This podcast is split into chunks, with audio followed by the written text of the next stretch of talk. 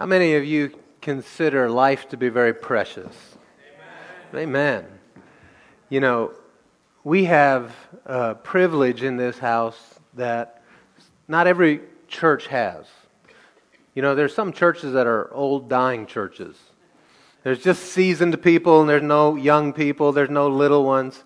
And in this house, we have a range from seasoned to newborn. And I love it, because that speaks to a healthy congregation. Because all of us, it takes each one of us have a part. And um, I'm always blessed when I look around. And, you know, when we count attendance, one-third of the people are always children. That's pretty amazing. Yeah. So tonight, we have the opportunity for a little bit of something different. All right? Something a lot...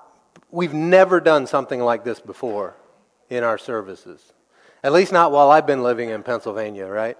So, um, so... And I'm not going to lie, I'm a little bit nervous about it because I've never done it before, right?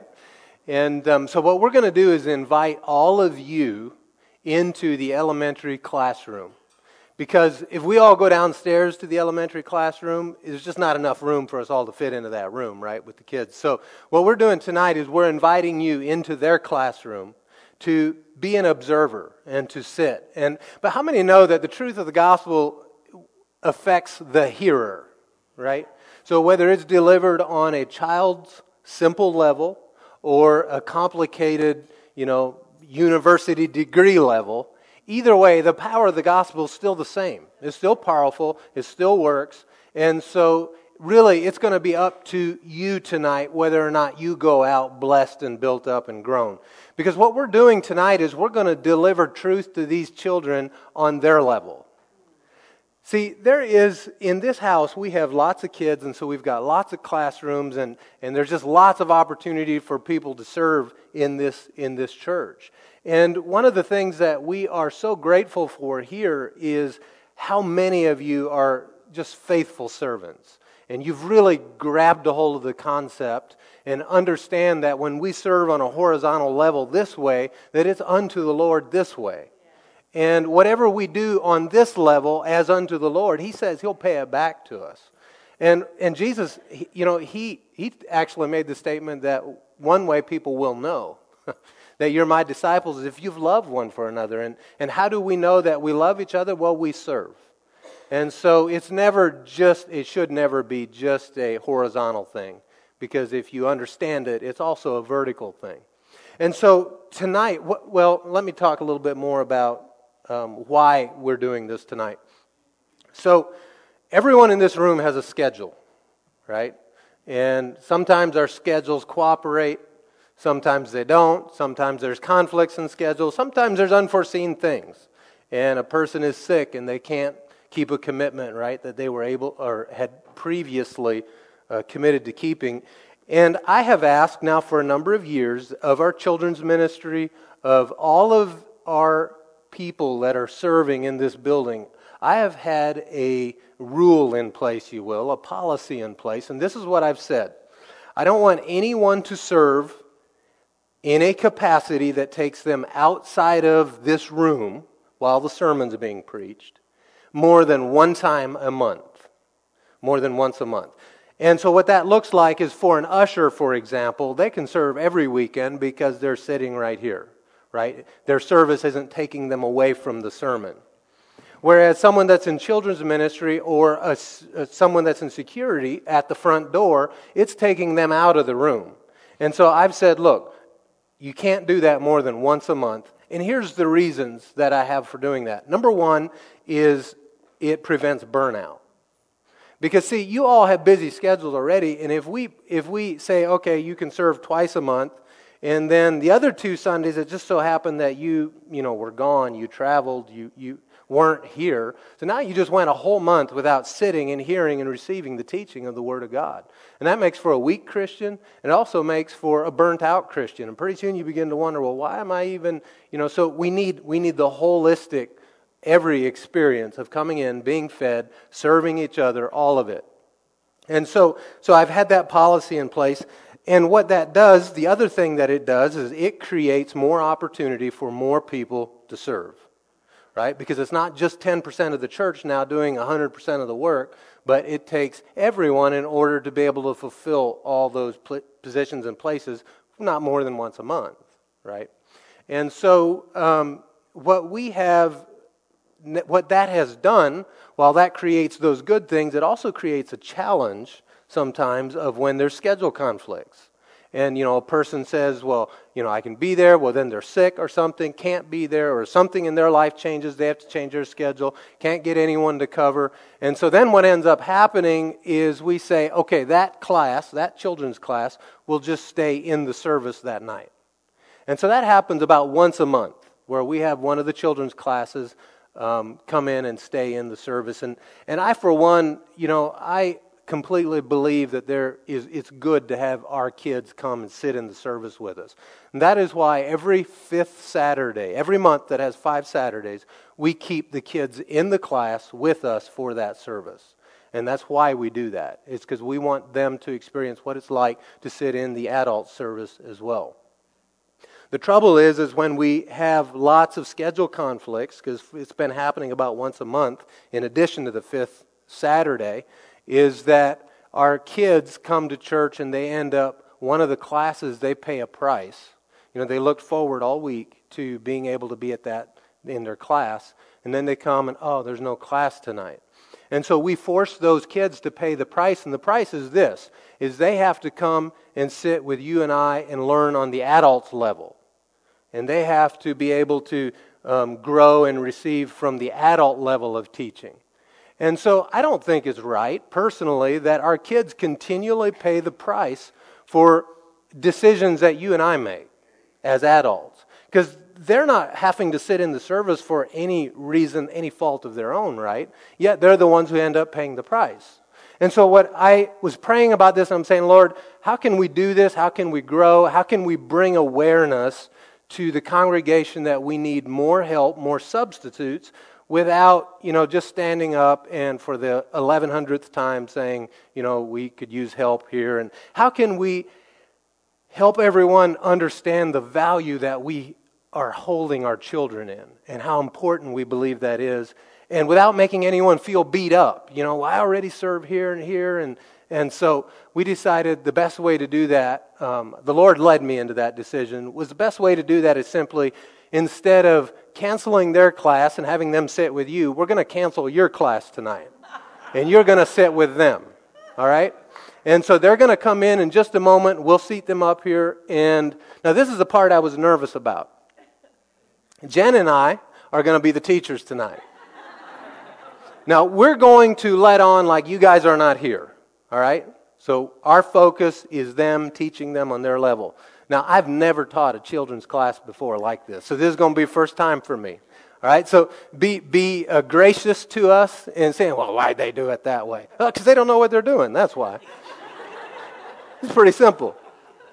But I do know one thing. I love your kids. I believe in your kids. And, and while this, I don't think tonight, this is not the sermon God had prepared for you, what you're going to hear tonight, because he had me study and, and prepare something else. However, so what I know is tonight isn't God's best for you, but it is God's best for your kids. And so I want you to understand they're not second-class citizens, and uh, we're we're believe in them and want to give them God's best. And so I invite you to engage with your heart, engage with your ears, listen to what we're teaching them, because it will also affect you. We're going to take the tithe and offering with the kids up here just like we would when they're downstairs. We're just doing everything up here just like as if it was downstairs in the class. So when they do that, the ushers will pass baskets for you, and you can put your tithe and offering into the basket, and um, I invite you along into the elementary class. Bring them on in.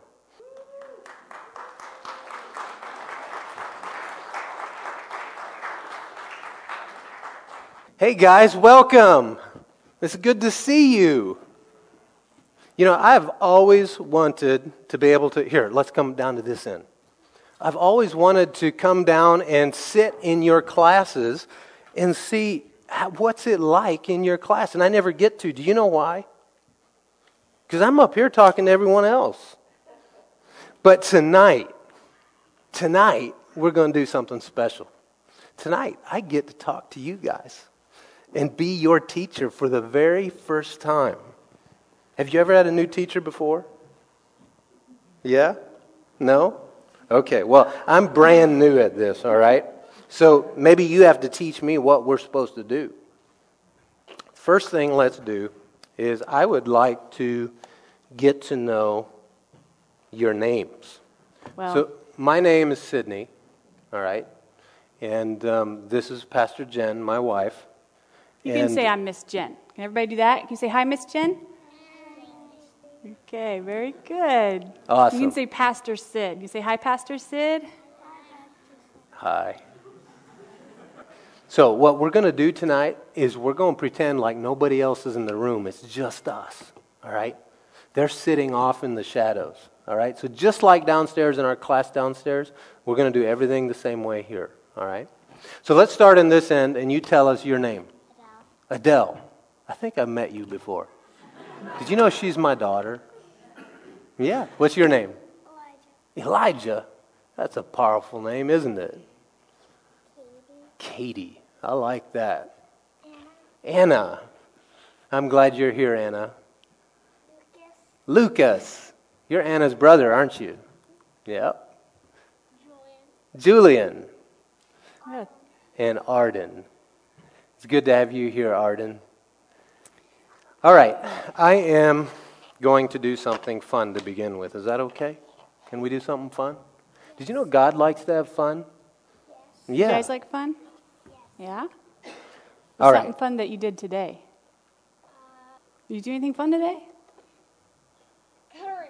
Oh, okay, I couldn't remember. It's well, been a long time, yeah. hasn't it? It's been a long You have something fun? What did you do today? I did art school. A square That's tent? That's awesome. With Oh, wow, that would, you have eight people in your family? That's so cool. What did you do that was fun? A card for Christmas. Sounds like I you like that. Art. You're planning ahead. That's yeah. good. Yeah. Oh, now you remembered? Yeah. Okay, what did you do today? I'm going to be Johnny Cash. You, okay, what now? I'm going to be Johnny Cash. You are? Okay. Johnny uh, Cash. Okay. Awesome. All right, they told us something fun. Did you guys do anything fun today? You got pumpkin seeds? What are you going to do with them? You ate them. Oh, okay. I thought you were going to plant them or something. But you ate them. Should we let them talk into this, or what do you think? No, it's okay. You don't want, okay. How about you, Elijah? You went to your friend's house. That sounds like a fun time. Adele, did you have fun today? What did you do? Scream. Scream. Yeah, that, that sounds like that would be fun, too. The weekend. Yep. Okay. All right, so let's do this. If you were an animal, what would you be? If you were an animal, what kind of animal would you be? Katie? Bunny. A bunny. That would be, that would be a hairy situation, wouldn't it? How about you, Elijah? A cat? Yeah.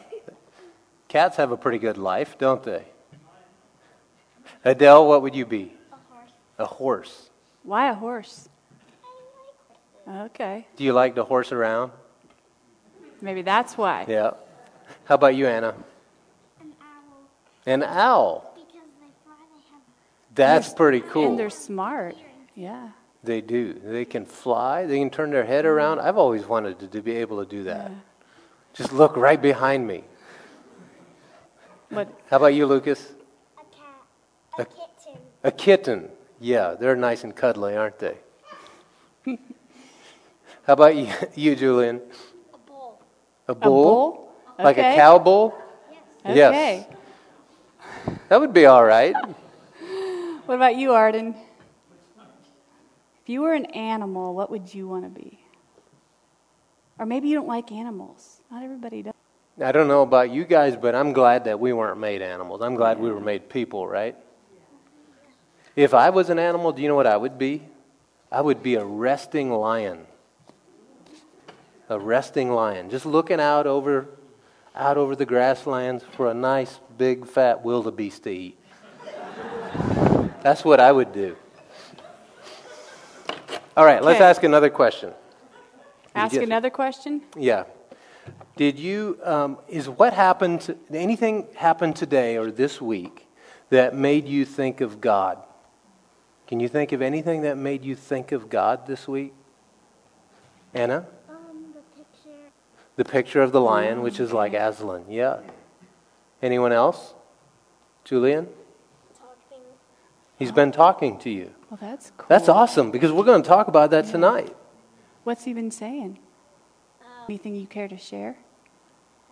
Well, I'm glad you're listening, because that's really important. All right, anyone else? Anything that made you think of God? Okay.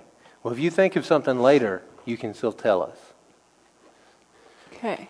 All right, go ahead. So you want me to start? Okay. Yeah. Well, here's the thing, guys.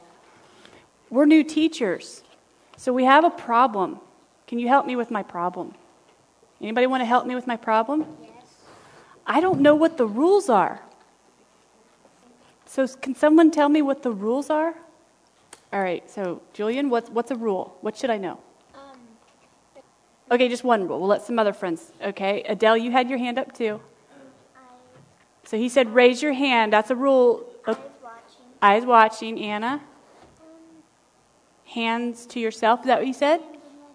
Oh, legs to yourself, too. That's good. All right. Uh, I don't know whose hands was next. So, Katie? Ears listening. And Elijah? Feet walking. Feet walking. So, not running. Is that what you mean? Okay. No running. And uh, Lucas, what did you... You had your hand up? Eyes watching. Eyes watching. You guys know the rules. Anna, you got another one? Line up quietly.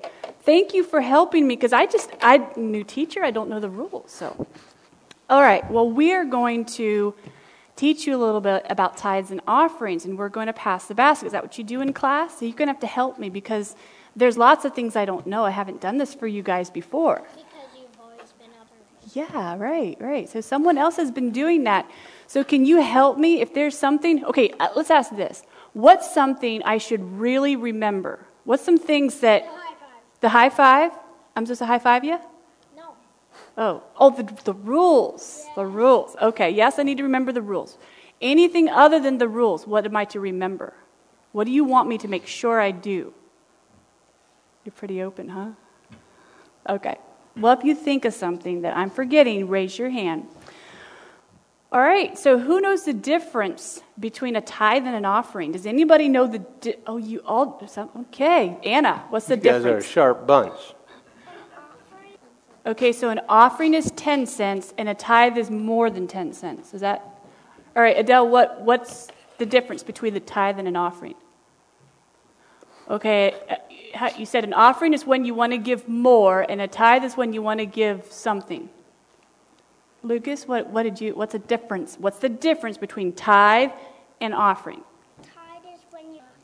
Okay, so a tithe is when you give ten dollars, and an offering is when you give extra. Julian, what's the difference between tithe and offering? Um, I don't know. Oh, you don't know? Well, that's great. So we'll talk about it. So here's the thing, guys. In Malachi, let me read to you something in Malachi, because um, God said. Actually, I'll just tell you. He said, "Bring the full tithe into the storehouse, so that there's food in my house." And he goes in and test me in this. In other words, try me out. See if I'll do this. I'm going to open the windows of heaven and pour out blessings more than you can even hold, more than you can even receive. Okay, so we got to back up. He said, bring in the full tithe. What is tithe? You guys know what tithe? Okay, Lucas? Ten. Ten. Okay. Ten of what? Ten puppies? Uh, Anna? ten percent. ten percent. Good. Okay. Katie? ten dollars. ten dollars. Julian? Tithe. Tithe, like water tithe? Okay, so here's the deal.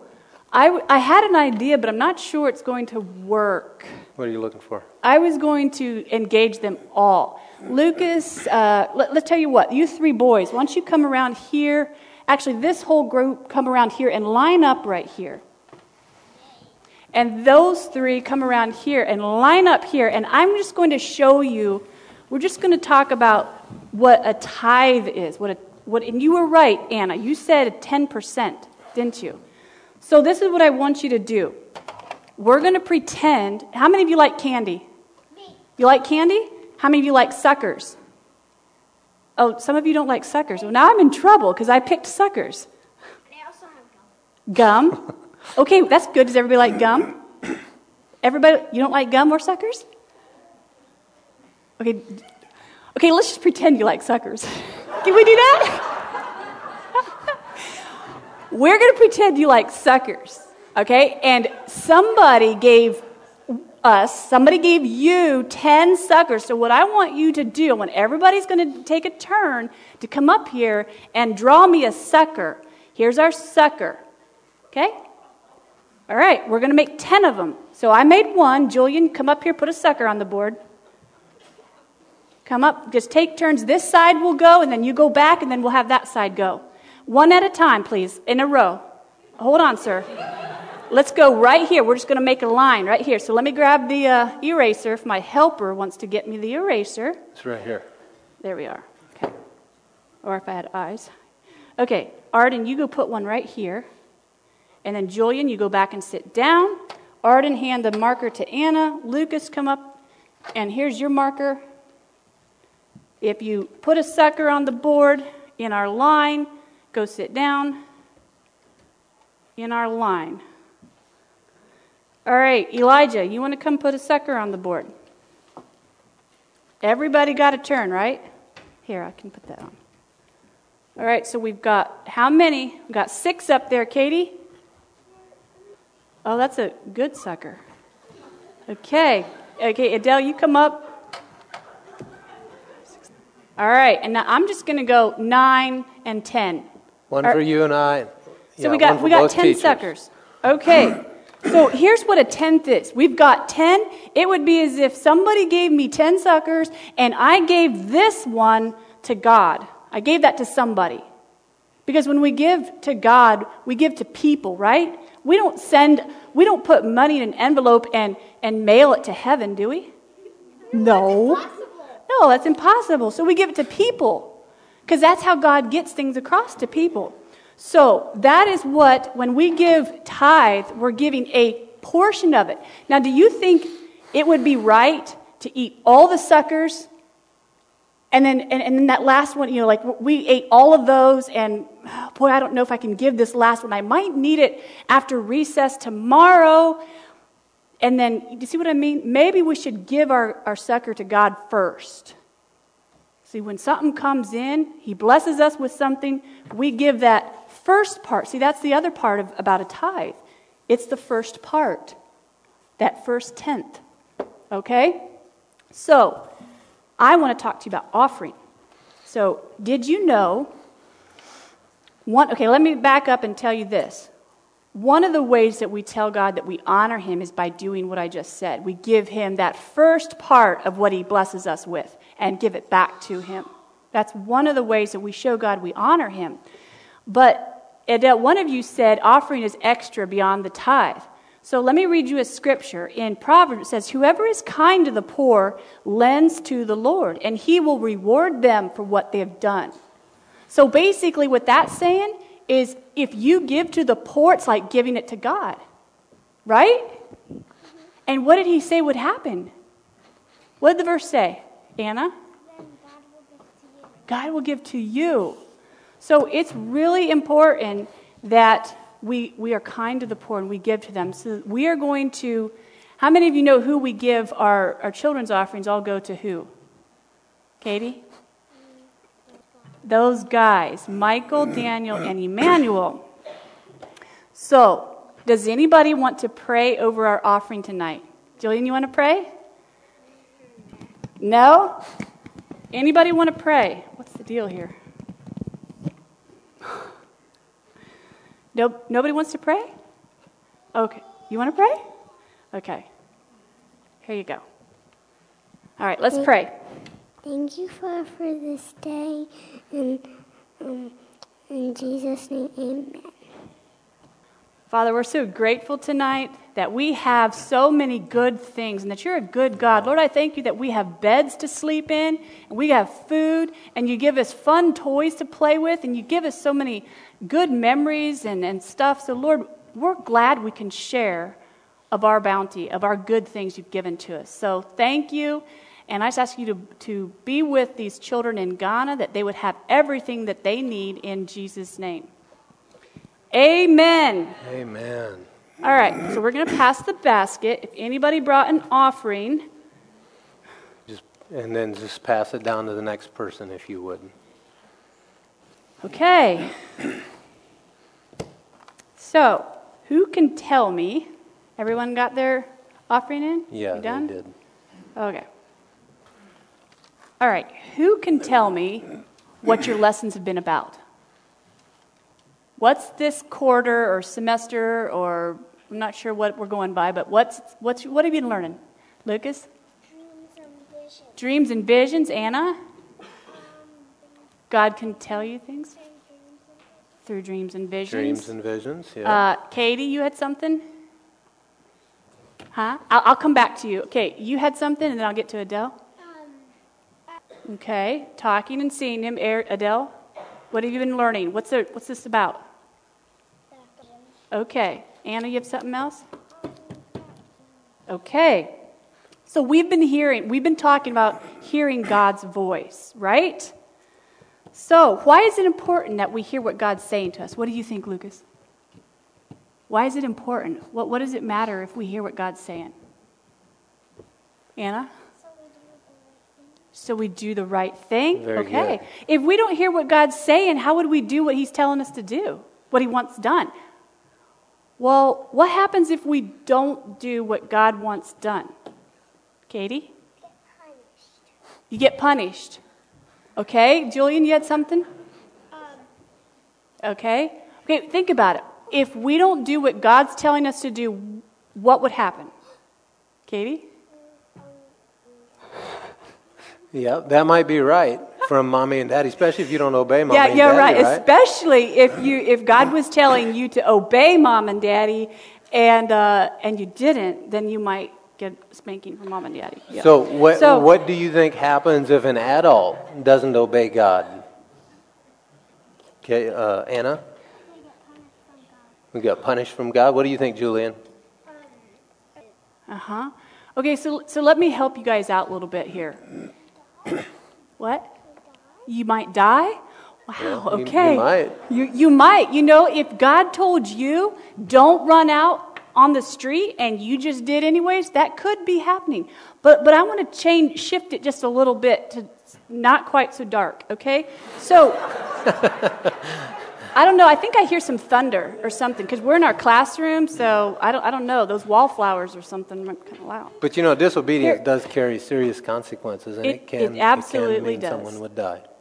Here's the thing, guys. If we don't hear what God is telling us to do, we will not do the job or whatever it is God's telling us to do. And if we don't do that, you're going to miss out on something good. And somebody else is going to miss out on something good. Do you see that? So it's really super important. Okay. So, y'all have been learning about some different ways God speaks to us, right? Who can give me some ways? Anna? Dreams and visions. Jillian? Going to he- going to heaven, like, okay. It, when he talks to you. Okay, so I'm going to tell us another way we're going to talk about tonight, another way that God can speak to us, and that is through pictures. So I want to read something to you, and I know all of you are probably feeling kind of wiggly. Who's feeling wiggly? Raise your hand. You're feeling wiggly? So why don't you do this? Lucas, are you feeling wiggly? You're not feeling wiggly? I want everybody just to kind of go like this. Just get it out. Just beat the air. Yeah. All right. All right. So, got the wiggles out? Okay, here's this thing. Y'all listening? So, here's this thing I'm going to read to you in Jeremiah. It says, "The word of the Lord came to me, saying, before I formed you in the womb, I knew you." Think about that. Before, when you were just this tiny little baby in your mama's tummy, he knew you. Isn't that cool? Yeah.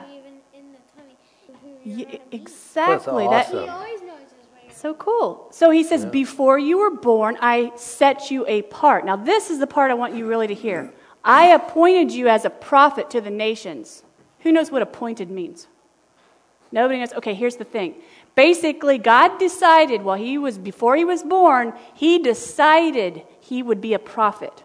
God planned for Jeremiah to be a prophet. What do you think God decided for you to be? You ever think about that? Okay, I'm not asking for questions because we might be here a while, but I want you to consider this, that God decided and prepared for you to be something. What did he call you to be? We should be asking him about that. We should be thinking about that, because before you were born, he decided you would be something and do a job. Do a something. Yes, Adele? I think he wants. You think he wants you to be a prophet. Okay. Okay, well, that's something you definitely could pray about and talk to your parents about. It's really important to be talking to your parents and and hearing what God would say through them. Because you know God can speak to you through your parents. All right, so you're feeling, anyone else feeling wiggly? Anyone else need to get some wiggles out? All right, beat the wiggles out. Take a deep breath. All right, now, Lucas, why don't you sit up, and I'm going to read you something else. What do you think Jeremiah said? Jeremiah's like, wait a minute, I'm too young. You ever feel like that? You're just too young? Yeah, you're just too young. I can't do it. It's for the big people. The Lord said to me, don't say I'm too young. You must go to everyone I send you to and say what I command you. Whoa, I need to know what God's telling me. Don't be afraid of them, for I am with you and I will rescue you, declares the Lord. Then the Lord reached out his hand and touched my mouth and said to me, I have put my words in your mouth. See, today I put you over nations and kingdoms to uproot and tear down, to destroy and overthrow, to build and to plant. And you guys are probably like, la, la, la, la, that was a lot of words. But do you see, God was telling this guy before he was ever born, I had this big plan for your life. Mm-hmm. God's got a big plan for your life too. That's why we're teaching you about hearing from him and listening to him, because you'll miss it if you're not listening. So the word of the Lord came to me, and this is our scripture verse for today. We're all going to say it together. I'll say it first, then you repeat it. It says, what do you see, Jeremiah? What do you see? Okay, let's say it together. What, what do, do you, you see, see Jeremiah? Jeremiah? Okay. And Jeremiah says, I see the branch of an almond tree. The Lord, okay, you don't have to say that part, but good good job, you're being obedient. So the Lord said to me, you have seen correctly, for I am watching to see that my word is fulfilled. Okay, so we're talking about how God see, t- speaks to us through pictures sometimes. So there were many times in the Bible where God spoke to his people through pictures. So like, put on the glasses and I see something, right? I see a picture that God gave me. He gave his people spirit eyes to see what he needed them to see so he could give them an important message. And we talked about how he spoke to Jeremiah. What was the thing he said to Jeremiah? What do you, y'all hear? What do you see? So, each time God asked him, and now we didn't read all of this, but each time God asked him what he saw, Jeremiah gave a description of what he was seeing. In each case, God said like this. He goes, Jeremiah, you're right, and here's what it means. Then God would interpret what he was showing him. God had important messages for Jeremiah, and he used pictures to get them across to him. So, who here can read and who here has a Bible? Okay, who would like to turn to Amos seven, eight? And maybe my helper... Maybe my helper could, could help them turn to Amos. Do you guys know how to find Amos in your Bible? Nope, I forgot that. Okay. All right, I tell you what. Maybe my helper can turn to Amos and read Amos seven eight. What if I can't find it? Then what should I do? Okay. Here, I have a cheat sheet. Do you know what a cheat sheet is? Yes. What is it? Yeah, the answers. I have Amos seven eight right here. This is what this verse says. Okay, later we're going to have a sword drill, and we'll bring some other Bibles, and then we can um, find places in our, in our Bibles. But Amos seven says, the Lord asked me, Have you ever been asked a question by the Lord? Yes. Did you know that as little children, you're not too little for the Lord to talk to you? Yeah, he always does it. Yeah, that's right. And he says, the Lord asked me, what do you see, Amos? A plumb line, I replied. Then the Lord said, look, I am setting a plumb line among my people Israel, and I will spare them no longer. So what did he see? He saw a picture of a plumb line. It wasn't a real one, but he just, you know, his eyes were, well, suddenly he saw this plumb line. And he knew he had a mess on the inside. He knew it meant this, right? So do you see how God spoke to him through a picture? How about Zechariah four two? Can you read that one too? He asked me, what do you see? And I answered, I see a solid gold lampstand with a bowl at the top and seven lamps on it with seven channels to the lamps. So what did he see? Who can, Anna? Yeah, seven gold lampstands. Right. So again, where is he seeing this? Was it a real one? No. Where? So it was a picture. Where was the picture? Lucas? So it was something mm-hmm. on the inside. A vision on the inside. Okay, That's everybody right. close your eyes. All right, everybody close your eyes. I want you to see a big blue bunny with red eyes. We don't want to give them nightmares. I don't know. That came to mind. Trying to make color contrast here. You're right. Okay. I completely agree. Okay. Wait a minute. Was there any blue bunny? Yes. No, huh? You, it was all in here. There wasn't a real bunny. In your imagination, It's right? in your imagination. See, God will bring pictures sometimes, and he will speak to us that way sometimes. Not always, because you might see a, an ice cream cone. And it might just be because you want an ice cream cone and you're hungry for one. Or and it may not be that God's trying to tell you something. Or how the rice social well, studies God. Yeah, but here's the thing. The, the, that, that's not from God. If it brought fear to you, then that wasn't from God. But do you see what I mean? God can use pictures to speak to us. So, in days gone by, God spoke to people in dreams and, and pictures and images like that. Has he changed? Is he still the same God? Yes, he never died. Oh, no, he's still the same God. So if he spoke to these guys back then by bringing them a picture or giving them a dream or a vision. Whenever he's one thousand years old. Yeah. Yeah, right. So he's never going to die. I agree with that. So he's still going to speak to us with pictures. He's still going to speak to us in dreams. He's still going to speak to us in um, his word, right? Okay. So, but it's not very common for Christians nowadays to recognize that, partly because they're so focused on what they can see, what they can hear, and, and going to their job, and they're not even listening for God. They're not even aware that there's a whole world where they can't see, and that's the world that's real, because because God is real, and, and even though you don't see him, he's real, right? So they're not even trying to hear from him. It's why they're not getting dreams or visions or pictures from him. Yes, Anna, what do you have to share? Am I? What, what happened here to me, babe? Okay, you were sharing something, Anna. What was that? You have to go potty. Sure. I will have a helper. Miss Kelly will take you to the potty. All right.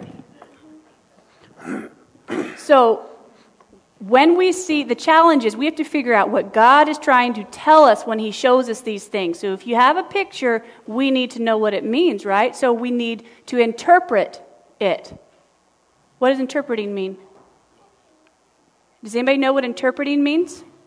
Nope. Okay, in other words, what does it mean?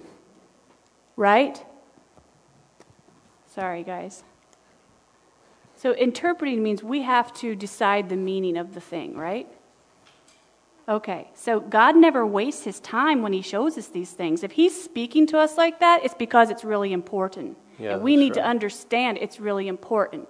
Yes, Julian? I need to go to the you have to go potty too. Okay, tell you if, what. If you wait just a little bit, Does anybody else have to go potty? Katie's got to go. All of us. All right. And Adele, do you have to go too? You're thirsty. I have some water right here. That's totally fine. And again, I don't know. It must be thundering outside or something because I hear this weird stuff coming from behind us. So uh, some other of them have to okay, go potty. Okay, who else needs to go potty? Anybody okay. else need a drink or anything like that? Maybe Kelly could bring a, a drink. We have normal, I mean, normally we let them go and clap. I mean, they yeah, go. This, this. Yeah, this. So. We don't want cleanup on aisle three. We know that.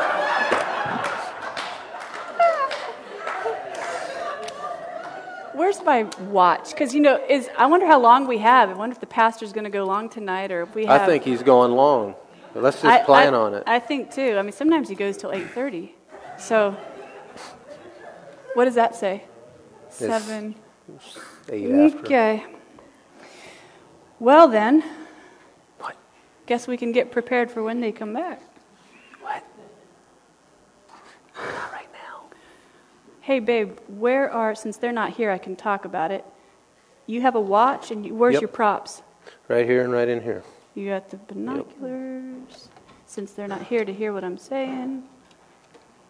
Okay. So you don't have to go potty?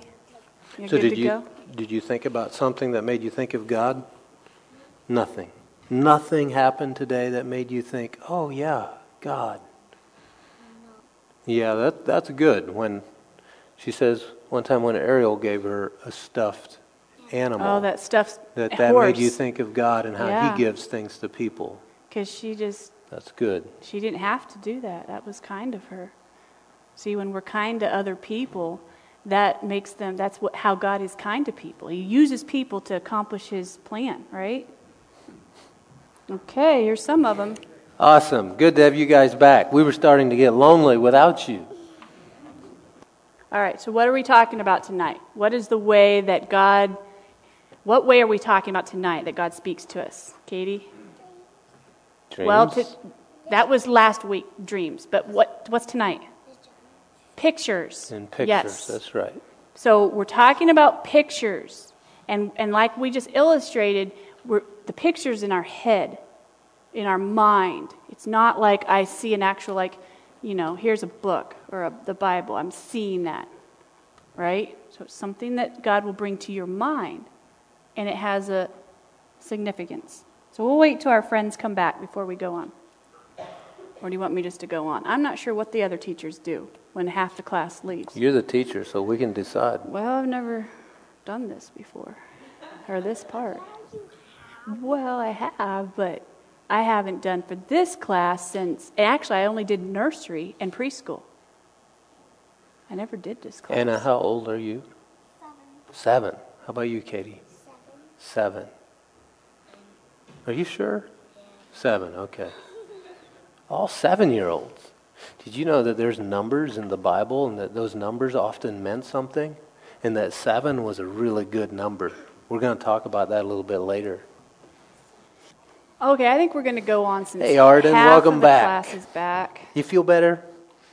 All I right. always do when I'm done. All right, so who can tell me, tell you what, who can tell me what Jeremiah saw? Katie? Oh, yeah, you're kind of right. And go ahead. Yes, an almond branch. So not a tree, but an almond branch. The Lord said to him, Jeremiah, what do you see? And suddenly he saw an almond branch.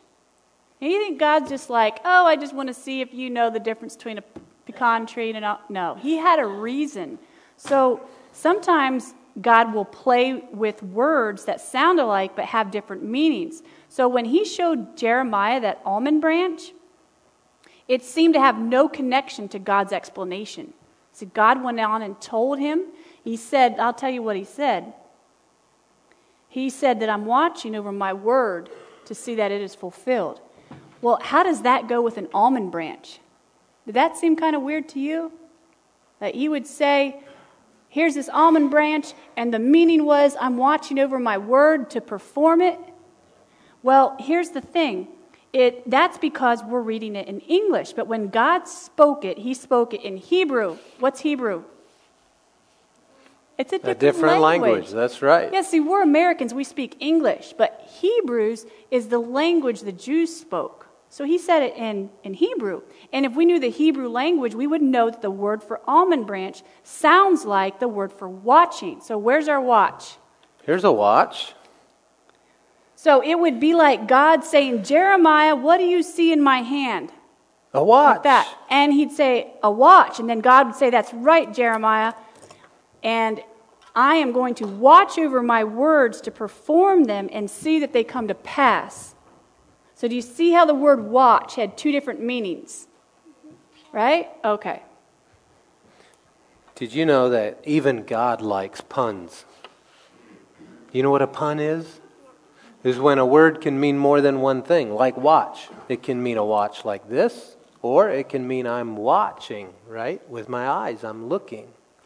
And so that's what happened here, is God was telling, held up one thing that sounded like another word, and he said, I'm watching over my word to perform it. And did you know when God gives you a promise, he makes sure that it happens. He watches it and guards it to make sure that, that it comes to pass. Okay, so you going to read the next part? Yes. All right. So, okay, here's what we're learning, guys. We're wanting you to understand that sometimes God brings a picture and it means something. So, so if in your, if you were, let's say you were praying or you're just sitting and the Lord is talking to you, but he's not talking to you in words, he's talking to you in a picture, right? You just see a picture on the inside.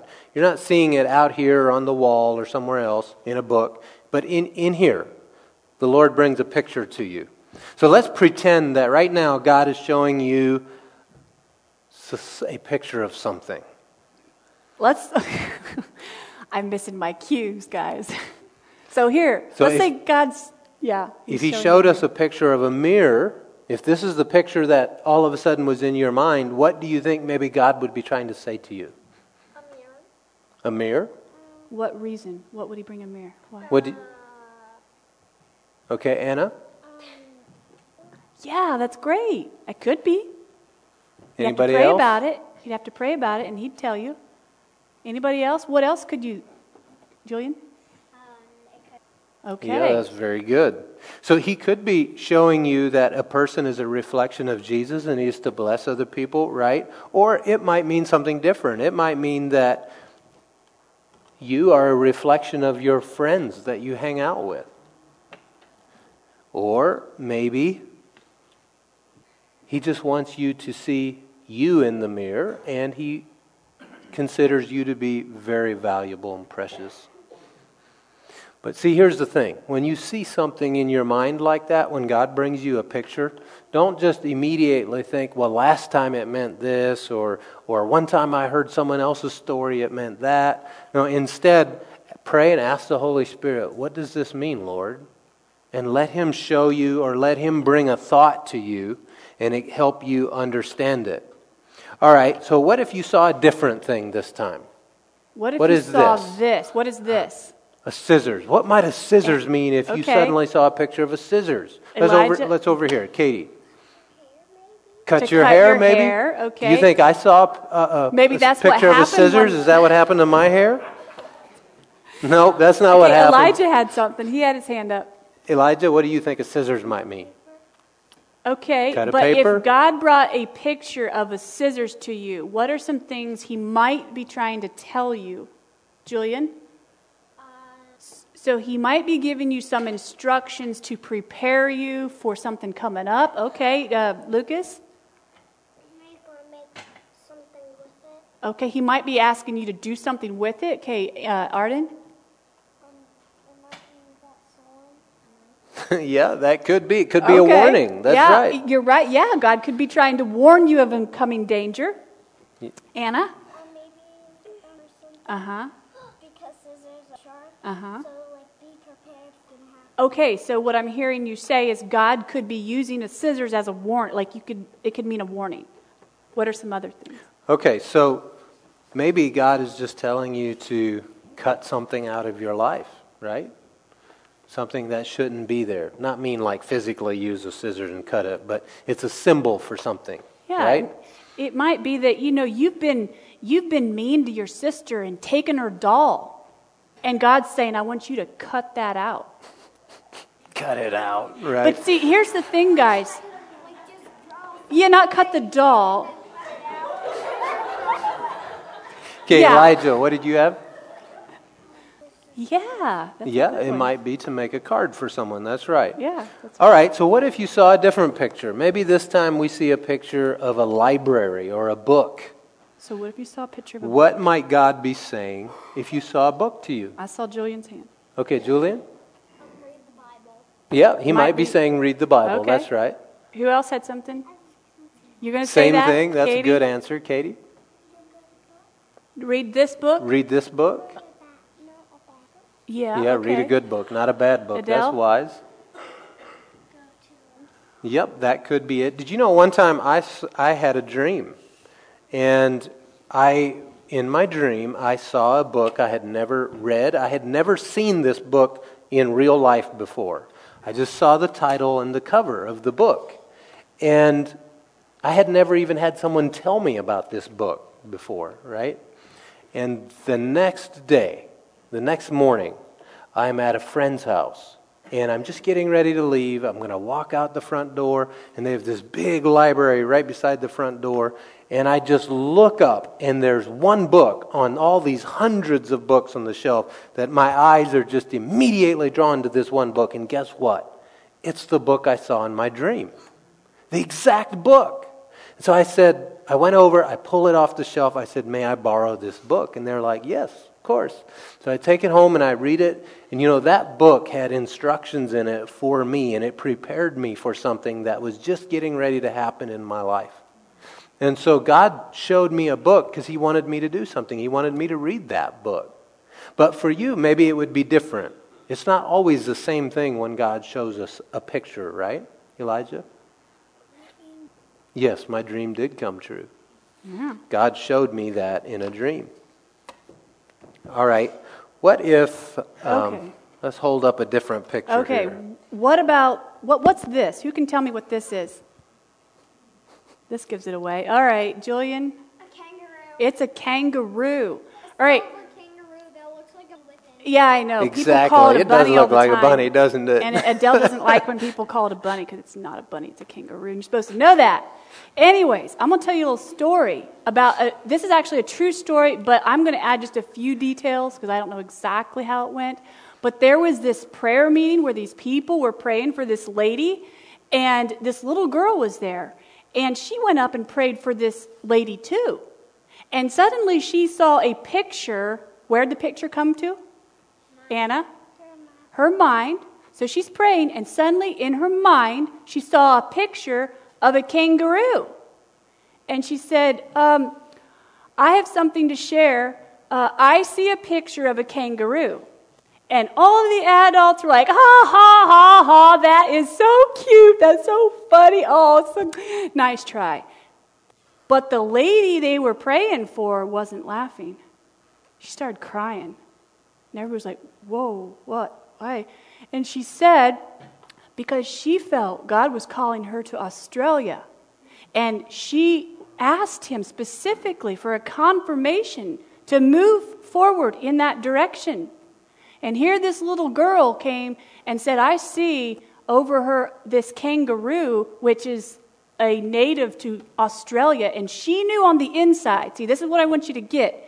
She knew in her spirit, man, on the inside, exactly what God wanted to say to her through that picture. And she knew this was the confirmation she's supposed to go to Australia. And that little girl had the piece of it. God used her to, to show her that. Isn't that cool? God wants to use you like that too. But we got to be aware that He wants to use us like that and be listening and aware of it. So what if you saw something different? Let's see, what is this? Well, we got to find the this. Hold on. It's caught. What's that? A hanger. Okay. What if you saw a picture of a hanger? What if you saw a hanger? What do you think that might mean? Anna? Maybe Maybe buy clothing for your friend. Yeah, okay. It might be. What about you, Julian? To hang your clothes up. Well, yeah, hang your clothes good. Up. Don't fit you at all. Yeah. Okay. Yeah, and give them away. Arden. Arden. Might mean someone it wants might. To it, hang you. And you know what? That would be a warning, wouldn't that it? That would be another warning, yeah. And did you know God absolutely will show you pictures to warn you? It's one yes, of the ways he yes. warns us, so that's that is, good. That's really good. So, do you see that there's all different ways God could speak to us? It's not just one way. Yeah. Um, no, I'm gonna I'm gonna skip that skip one. Skip it. Yep. See, when we when we when we allow God to show us pictures, and when we ask Him to speak to us, He might speak to you on the inside in a still small voice. You might have a vision, you might have a dream, or you might just see a picture. One time when a bunch of us from church here were getting ready to go down to Lancaster City, we were going to go down and pray for people and just people on the sidewalk and who we met. And so we gathered together and we prayed before we went down there, and this is what we prayed. We said, Lord, is there uh, anything that you want to do in us down there? And, you know, lead us, speak to us. And I saw a picture. And the picture that I saw was a cast, right? It was on the left hand, and it was a certain color. And I saw, I just saw this cast. And so when we went down to town, and we're, that was all I saw. You know, the Lord didn't say, oh, you're going to see a person with a cast, and we want you to pray for him. None of that. I just saw a picture of a cast. So now I'm watching for someone with a cast, right? And then we go down to town, we're walking around, and we're actually at the children's playground. And there's a whole bunch of kids playing, and we just turned to leave. It was time to go home. And here I see a kid with a cast on his arm, the same color, on the same arm that I had seen. Wow, now what should we do? I saw his cast. I saw his arm when we prayed and asked the Lord what to, to lead us, right? So immediately we went over to the child and we asked him, If we started talking to him. And I asked him what happened. And do you know how he broke his arm? He did a backflip off of the swing. That's pretty wild, isn't it? And that's how he broke his arm. And so I asked him, can we pray for you? He's like, yeah. And so we pray for him. His arm wasn't hurting or anything. So I don't know what happened from there. I told him, I, I told him to go back home and tell his, his aunt what had happened, and that they should go to the doctor and get his arm looked at, because I think he can take his cast off. And so I never heard the rest of the story, but see, the rest of the story isn't what's as important as obeying what I had on the inside, right? And he showed me a picture of something, and then we saw it out there on the playground and went and prayed for the person. Yeah. Okay, yeah. Let's go to part three. Want me to share any more on that? Um, you can, certainly. Okay. So let me tell you one time. I, we had a prayer meeting, and in the prayer meeting, I suddenly I saw these puzzle pieces. You guys like puzzles? Yes, we do. You do like puzzles? You having a thousand-piece puzzle? Wow. Two thousand. You might wow. have to pray a long time to know how to put that well, one together. Okay, imagine this. Imagine if you, suddenly in my mind's eye, I saw all these puzzle pieces just floating. Like floating. And I saw like God was sitting there pulling these pieces together. And on the inside, I knew those puzzle pieces meant people and finances and connections and situations. And God was sitting here pulling them all together. And suddenly this picture was starting to form. And it got it gave me confirmation and faith that God is bringing it all together and into focus his plan. See how he spoke to me through a picture? Mm-hmm. And so he wants to speak to you that way too. And it might be something for you, and it might be something for somebody else. Right? Okay, so was it me on part three? Yes. All right, so another thing in, in pictures, sometimes colors comes to our mind. Sometimes we just like, I don't know why, but I keep seeing I keep seeing green. What is what is that? Could God speak to us like that? He might. Doesn't mean it always is, but he could. How would we know? How would we know? Yeah, Anna? It might keep coming back to you. And what's the second thing? We got to have a witness on the inside. We got to have kind of this on the inside, just a knowing. hmm, there's something to that. So because you're so young, you need to go talk to mom and daddy. I keep seeing this. I don't know why, but I keep seeing this. And you have them help you pray and help you figure out, Lord, what, show us, tell us what you want me to know or, or to say to me. So sometimes I had a prop, guys. Where'd it go? All right, sometimes we see very bright colors in our visions. All throughout the Bible, colors had significant meanings to God and the people. For instance, what is this? Okay, I would pull it out, but I think I'm just going to let you guys look at it. Okay, and what color is it? It's gold. So, for instance, gold is mentioned frequently in the Bible. And when the Bible talks about heaven, it often talks about the streets of gold or gold crowns or golden candlesticks. So gold has become a symbol for Christians for the glory of God, or a, it symbolizes heaven or even God himself. So when we see gold in our dreams or visions, we can usually know it has something to do with God. When we see colors that stand out to us, we have to ask ourselves some questions to help us find the meanings. Does this color appear in the Bible? Yeah. That's one question. Well, this one does, but there might be some that don't. Okay, so these are the questions. If we're seeing a color, if we just keep seeing this color on the inside, we need to ask, is that color in the Bible? And if so, what does it mean or represent there? Does it have more than one meaning in the in the Bible? So we have to decide what God is trying to say to us in that. And this is where we have to be really sensitive to the voice of God. How do we get sensitive to the voice of God? This is a great question, guys. Does anybody know? Now, I know you've had ten weeks of hearing on the subject of hearing from God. So what are some things that make us sensitive, Julian? Um, by, talking by talking to Him. To him by so praying, pray. Right? So prayer. What else? Katie? Okay, things that help us be more sensitive to hearing the voice of God. So I'll just go over some things, unless somebody knows something real quick. Anna? By reading, reading the, Bible. the Bible. That's so good. That's what a good them. listener you are. That's awesome. So we need to spend time in prayer. We need to practice praying in the Holy Spirit. And we need to study the Word, the Bible, because it's an important way He speaks to us. That's the primary way He speaks to us. It's the written Word. Worship helps us get more sensitive to God's voice. Did you know that there's a verse in the Bible that says, God inhabits the praises of His people? Do you know what inhabits mean, Lucas?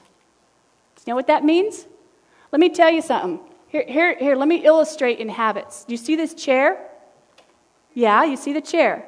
All right, I'm going to inhabit the chair. I filled up the space. I came in and I'm dwelling here. I'm sitting here. See that? Like musical chairs? Well, kind of. You inhabit the musical chair briefly, briefly, briefly until the music stops, right? So, so do you get what I'm trying to say? That yes. When you have praise and worship on, or when you're worshiping God, God's saying, I come in and fill up the space. I am here on the scene. Isn't that cool? All right, so if the color does not appear in the Bible, like, for example, pink. Is pink in the Bible? No. Well, how would we decide its meaning? If you kept seeing and you just knew that you knew on the inside that God's trying to tell you something, what might be some things? Uh, Julian? To eat gum. To eat some bubble gum? Okay. All right, it might mean many things. So, for example, in America, pink is the color of little girls a lot of times. A lot of times we think of, you know, it represents little girls. But in another country, okay, I backed, I, so we'd have to think about culture. In our culture, we think of pink goes with little girls. But in another country, did you know that pink, many times um, stores and businesses that want to support sinful lifestyle will use the color pink. So in that sense, it's bad. In our culture, it might be something good, but in another country, could be something bad. Again, how are we going to discern it by what we're getting on the inside? So if our cultural meaning does not seem to fit right in our interpretation, we could ask ourselves, what does it mean to me personally? You know, do I hate pink? Do I love pink? So how would a person's personal opinion affect their interpretation? So that could make a difference, right? If you really, you know, maybe it could mean that God's going to bring you another little sister. Ooh. Yeah, she goes, no. Okay, so the thing that we're trying to show is that it could have a good meaning, it could have a bad meaning. We don't know. We need to ask God to show us and reveal it to us. So here's an example. Sometimes when we see a color, we have to ask ourselves what I just said. Do I have a good feeling about this? Do I have a bad feeling? Let me try to illustrate this. What if you saw, you saw like a person, maybe even a person you knew, and you just saw the color black? That person and the color black. What do you think God could be trying to say? Okay, Katie, you're up first. What? Okay. Okay, it I'll might, just... It might mean evil, that's right. You're right. Okay, so let me just say my illustration. So it could be that God is warning you about that person. It could mean that that person is danger and stay away. Or it could mean, let's let's do another illustration. There's a person, and you see the color black, and you know on the inside that person's really sad, and they need prayer, and they need, God's telling you to go give them an encouraging word. Do you see that? Do you see why you can't just say, well, if, if I'm seeing the color black, it always means good, or it always means bad, or it, you've got to discern what God's saying. That's why you need to talk to your parents about, I don't know why I keep seeing this. You're up for number four. All right, so sometimes God will show you a picture of something. It might be a color. It, sometimes it's animals. Did you know in lots of visions in the Bible there was animals in the vision? And when we see an animal, it's just like the colors. We have to ask ourselves what, you know, if you, if you feel like God gave you the picture of an animal, you would say, what is that animal in the Bible? And if it is in the Bible, what did it mean in the Bible usually? But sometimes the animal is in the Bible, and sometimes it means a good thing or sometimes a bad thing. Like, for example, let's take a lion. Let's say you see a picture of a lion. Well, what? How do I decide what the lion means? And if you say, if you say, well, you know what, in the Bible, it says the devil acts like a roaring lion, so it's a bad thing. It could mean that. But did you know in the Bible it also says that Jesus is the is a lion of Judah. See, just like he was crucified like a lamb, he's going to come back like a lion because he's king. So there it means something really good, right? If Jesus is a lion, or that symbol is used for Jesus. So we can't just look and say, well, it meant something bad there, so it must mean something bad. Or it meant something good in the Bible, so it must mean something good. There's something else we have to do is we have to now pray and say, Lord, what does that mean for me in my dream? And go to your mom and your dad and explain to them the picture that you have or the dream you had and say, can you help me ask God what this means and what he's trying to say about this lion? What if you see a picture of an animal that's not in the Bible? Like a kangaroo. I've read the whole Bible and I've never seen any stories about kangaroos. So what if you see an animal that's not in the Bible? You're going to do the same thing. You're going to say, well, you know, what does what's God trying to tell me? So maybe you will think, well, what do I know about that animal? What do we know about kangaroos? Anybody? Julian, do you have something to say? Uh, they jump fast and high. Katie? They have babies and pouches. Yep, they carry their babies, so they care. They take their babies with them. Hop like a bunny, and really big bunnies, right? Adele? They can box with their feet. So we can think of all these nice, hoppy, cuddly baby things about kangaroos, but we also... we could think of bad things, right? Sometimes they're a pest and they come in and eat people's gardens and box their dogs and are just mean to their other pets, right? A boxer? Yeah. Mm-hmm. And so it could mean something bad. So again, we're not going to go by what we know about a kangaroo, but we're going to go back and we're going to pray and we're going to go to mommy and daddy and we're going to say, can you help me? I think God showed me a picture of a kangaroo. What does it mean? And let's pray. You know what? An animal might mean to you, it might mean something different to someone else. You know, let talk, let's talk about a brown Jersey cow, a brown cow, okay? If you talk, if I see a picture of a brown cow in my in, inside of myself, I'm going to probably think something completely different than you. Have any of you ever seen a brown cow? Never? I saw a brown yeah. cow before. Brown spots on a cow? Okay. See, we used to have a brown cow when I was young, and I would milk it by hand. And this cow was sometimes, sometimes it was okay and obedient, but other times it was a really naughty cow. Like, would make me so angry at her that I wanted to, like, put her on the grill and have a hamburger. I really would get angry at this cow. You would? That sounds okay. like a great plan for this cow. Uh, so yeah, yeah. here's the thing, though. if if we see, if you see a cow, maybe you think about that cow you saw, that brown cow you saw one time. But for me, I might think of something completely different, of that naughty cow I used to have, right? So again, when when God shows you a picture, we can't just take the first meaning that comes to us. That might be the meaning God wants you to, to have, but we have to check on the inside and let God show us. We pray, we ask, and He'll bring it into your thoughts. He'll help your mom and dad understand it and explain how this, what this is saying to you. Because if God showed you a picture, it's important, right? We don't want to just say, ah, oh, who cares? And That's right. we want to actually understand what He's saying to us. That's right, because on, it's on the inside that we know. Because sometimes, you know, we just have funny dreams because we just had a funny dream, or or we just, you know, like wagons, so I'm just thinking about wagons. But it might be something that God wants to say to you. You know, last night I had a dream about this class. Did you know that? I dreamed about you guys last night. Because, see, yesterday evening, we decided we were going to do this tonight. And so I was thinking about it all night long, and then I went to sleep. And yes. I even dreamed about it. Julian. Um, I was chasing a rat, a mouse. Okay. And then... Okay, so you were the mouse? I don't know. and, then, and then I saw music play. Okay.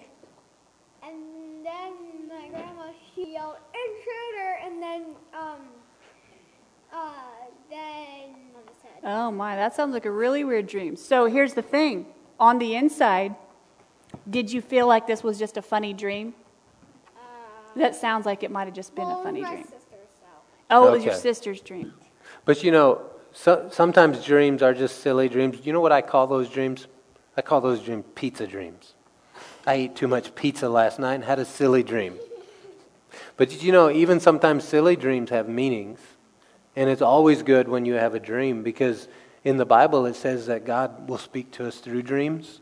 So when you have a dream, take the time to pray and ask God, was there something that you were saying to me in that dream? Mm-hmm. Even when it's a silly one. Mm-hmm.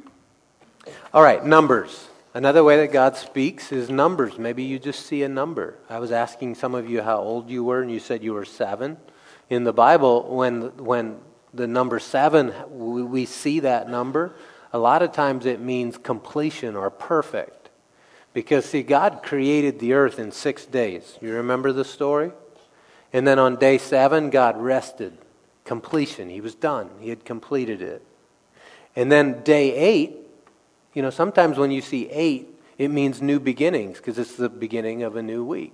So that's how we can look at numbers, and we can say, well, maybe it means this, but you still have to go and pray and say, Lord, what are you telling me that it means? Do you understand? Okay. Let's go to part the next one. Actually, we have a story for you. I'll read a you guys story. You like stories? Yeah. If you like stories, what's your favorite kind of story? Real ones or true ones or, or you know, made-up stories? Okay. So a made-up story?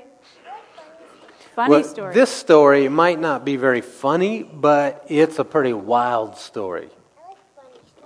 Bunny stories or funny? Bunny stories. Okay. This story here is one that truly happened, okay, to a guy named Ezekiel. Now, Ezekiel was a prophet, and God would speak to Ezekiel, and Ezekiel would go to the people and deliver the message that God had to say to the people. And this time, I'm going to read to you the story. It says, the hand of the Lord was on me, and He brought me out by His Spirit and set me down in the middle of the valley. So he didn't go out there physically, but in his mind, he could see this. On the inside, he could see it. Just like when you imagine the blue bunny, right? You can see it on the inside. Well, he, in the spirit realm, went out to this valley. And guess what he saw in the valley? Anyone know? It's pretty wild. Julian has an idea. Julian, what do you think it was? Um, a school. That's a great guess, but it's not the right one. How about you, Katie? Lions? No lions, but that would be wild, wouldn't it? Yeah. How about Daniel, you, Anna? Arden has one. Arden, okay. Anna, what did you? What do you think's in the valley? Big blue bunny with red eyes. Big blue bunny with red eyes. I totally should have picked a different thing. Shouldn't have I? I don't even know why. I mean, yeah. You're hilarious, Arden. What do you think's in the valley? Okay, that's you know what? Guess. You're that's really good. Close. You are. That's not what that it was, was yet. Guess. But maybe in the past it was, and I'll explain yeah. in a little bit. That's a really good Great guess. guess. Or could okay. you say Y E T? What's Y E T? Yeah. Oh. Y E T, you're yeah. Than the you're teacher. A sharp one. Wow, and you know how to spell. That's awesome. I okay. Know how to spell, spell, S B E L L. Yeah, you're a bright kid, aren't you? All right, so imagine with me, if you will, that you are Ezekiel, okay? Can I have your attention down here? You guys imagine that you're Ezekiel. And that God took you and put you in the valley. And now are you ready to hear what was the valley was full of? Full of bones. Whoa. Bones just Ew. Covering the whole valley floor everywhere. Yuck. Just bones, more bones, more bones. Arden. You do? You know the story. Yeah. That's, that's good. Cool. I'm glad you know the story. Anna. An army, maybe an army yeah, fought there, and that's where thinking. Their bones came from. That's good thinking. It's good to think. Well, these bones were people's bones, but maybe the dinosaurs or lions ate them, is why their bones were there. We don't know. Yeah. Okay. Dinosaurs. But what what we do know is that he's standing. Imagine you're Ezekiel, and you're standing in this valley, and there's just bones everywhere. It says, he led me all around. So he walks all around, and there's a great many bones on the surface of the valley. And it says they were very dry. Do you know what it means when a bone is dry? It means that it's been a bone for a long, long time. Okay? Whatever this bone belonged to died a long time ago. Everything went away except for the bone, and it's a dry bone. It's been here for a long time. Then, this is what happens. Okay? You're standing out there. There's all these bones. And then God said to me, Son of man, can these bones live? Yeah. Yes? You think they can? Well, this is what he said. He said, Lord God, only you know. See, if a man would have been out there and said to Ezekiel, can these bones live? Maybe he would have said, no, these bones died a long time ago, right? But when God asks, can these bones live? We know that with God, all things are possible. Can you say that with me? With God. With God. All, all things, things are, are possible. possible. So he says, Lord God, only you know. God said to me, prophesy concerning these bones and say to them, dry bones, hear the word of the Lord. This is what the Lord God says to these bones. I will cause breath to enter you and you will live. I will put tendons on you, make flesh grow on you, and cover you with skin. I will put breath in you so that you come to life. Then you will know that I am the Lord. Wow. You think that's possible? Yes. Yes. You guys are believers. That's, that's right. exactly right. That's right. That's so this is what he did. He says, so I prophesied as I had been commanded. And while I was prophesying, while he was saying it, while he was declaring it, there was a noise, a rattling sound. What if you'd be standing there, all these bones, and suddenly the bones start to move and to shake and to rattle, and you see them coming together, and you don't see any hands moving the bones, it's just the bones are, bones are moving by themselves. You might wonder, what in the world is going on? But he knew what was about to happen, right? And so he hears the rattling sound, and the bones come together, bone to bone. And as I looked, tendons appeared on them, and flesh grew, and skin covered them, and but there was no breath in them. So God said to me, prophesy to the Spirit, prophesy, Son of Man, say to it, this is what the Lord God says, breath, come from the four winds and breathe into these slain so that they may live. So what did he do? Do you think he said, no, God, I don't think that's possible. I'm going home. I've seen enough. This is scary, all these bodies out here. I'm out of here. Do you think that's what he did? No. Nope. Did you know that, how many of you would like to see miracles? Yeah, miracles? Me too. And did you know there's a secret to seeing miracles? The secret to seeing a miracle is obeying what God tells you to do. Obeying him. Yeah. So that's what Ezekiel is doing. He's just obeying God. When God says, say this, he says it. And he's about to see an amazing miracle take place because he's obeying God. Do you remember what I said in the beginning, why it's so important to hear God's voice? Because if we don't hear his voice, we're not going to do what he said to do, and then you'll miss out on something good, and somebody else will miss out on some, something good. See? Anna? You think they're going to turn into people. That's good thinking. All right, let's see. So they've all come together. They're covered. They're just bodies laying there.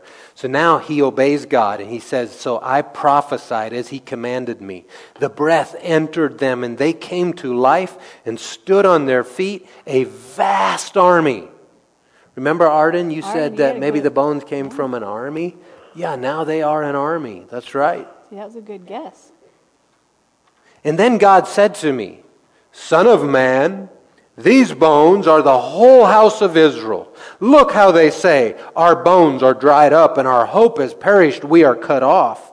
Therefore prophesy and say to them, this is what the Lord God says, I am going to open your graves and bring you up from them, my people, and lead you into the land of Israel. You will know that I am the Lord, my people, when I open your graves and bring you up from them.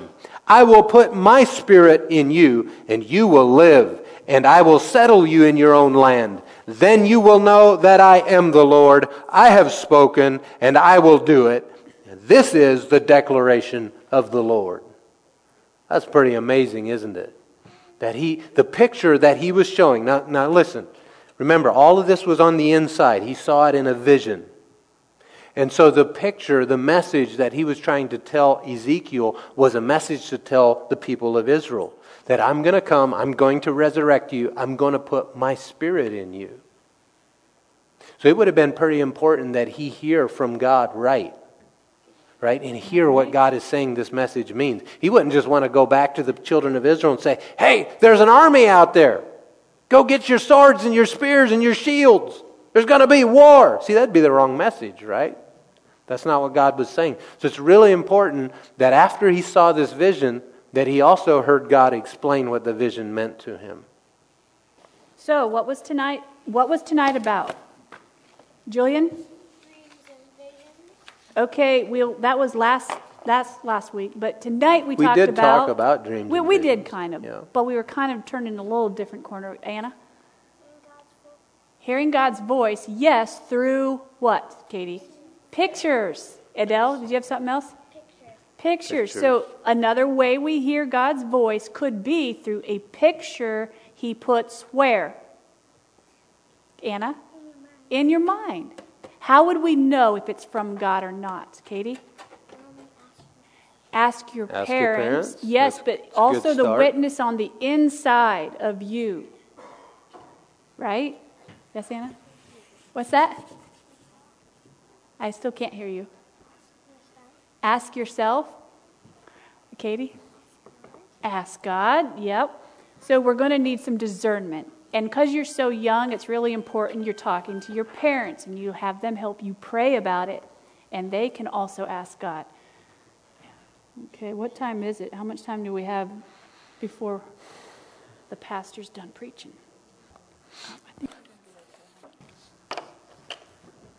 So, we're going to go over some review questions, maybe not all of them. What time is it? It's uh, five till eight. So let's finish up the, uh, go through some of the review questions. And we wouldn't um, have to, all of them. Well, I don't know. He's going kind of long tonight. Sometimes the pastor preaches long yeah. and you have a long lesson, and other times it's kind of short, isn't it? Is there anything we're forgetting? You know what else we didn't go over? We did not go over your memory verse. Do you guys practice that every week? Because, see, I don't know. I'm not your normal teacher. Is that what you do every week? You practice your... Okay, who knows your memory verse? Katie knows your memory verse. Oh, hold on. I don't know your memory verse. Where's... if, I think it's in... It is in... Actually, I know it's Isaiah fifty-five twelve. I just don't know it by heart. Right here like it is. Katie knows it. Can you tell it to us, Katie? Okay, you tell us. That's awesome. Yes. Adele. Isaiah. Very good. Isaiah fifty-five. Mm-hmm. Anybody else? Anna? Very good. Very good. Wow, good job. Lucas. She'll go out with joy. Very good. Very good. Am I supposed to put the sticker on, or does your teacher do it? Well, that would be the same thing. Huh? The same thing. Whoever says well, all right, look here. Yeah, but am I supposed to do it, or does your teacher? I mean, do you do it, or does the teacher do it? I'm supposed to do it. Okay, all right. So Adele said her verse. Purple. Uh, oh, it's always the same color? Uh-oh, now I'm in trouble. Okay, well, I need Katie to say it. She did say it, okay? Katie did say her verse. And Adele said it. Oh, it doesn't. And Lucas did. Where's your name? Oh, there it is. Would anyone else what like to... What color do you want? You want light blue? Would, would any right. of you others like to say the verse that you haven't yet? No, Julian does. Do you know the verse? Okay, you say it. You okay, let's, let's wait. First? Let's wait a little bit. Let's let them say it, and then you can listen to what they're saying, and maybe you'll be able to start then a little bit. Julian? Isaiah, I don't know. I. It's Isaiah. You're right. Yeah. Um, I. I don't know why I can't find a source. So, um, do you know oh, the words? Um, okay. I tell you what, guys, we're kind of we're kind of doing you a disservice. Why don't we say it together twice? Okay? For you shall go, go out, out with, with joy. joy.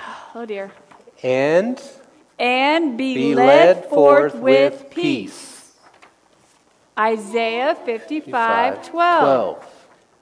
For you shall, shall go be... out with joy.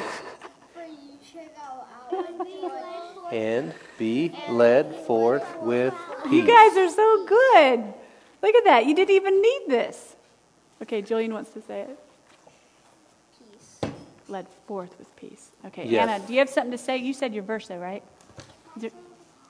Well, you can, but maybe you want to tell your parents that one, since you already did say it. Did you so... want to try again, Elijah? All right, you do it. Okay, okay that's all right. So let's say the verse again.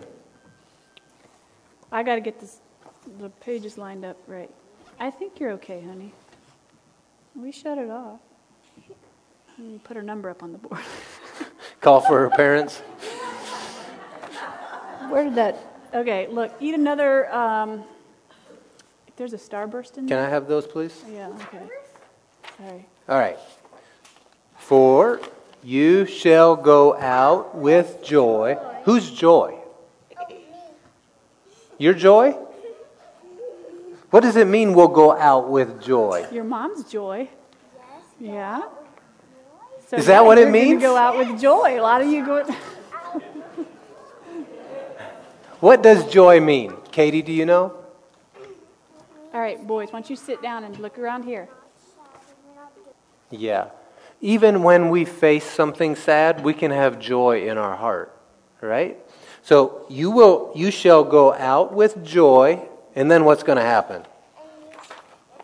And you'll be led forth with peace. Isaiah fifty-five twelve. Yeah, good got job. It. Very good. Good job. Very good. So should. Huh? All right. In this thing right here.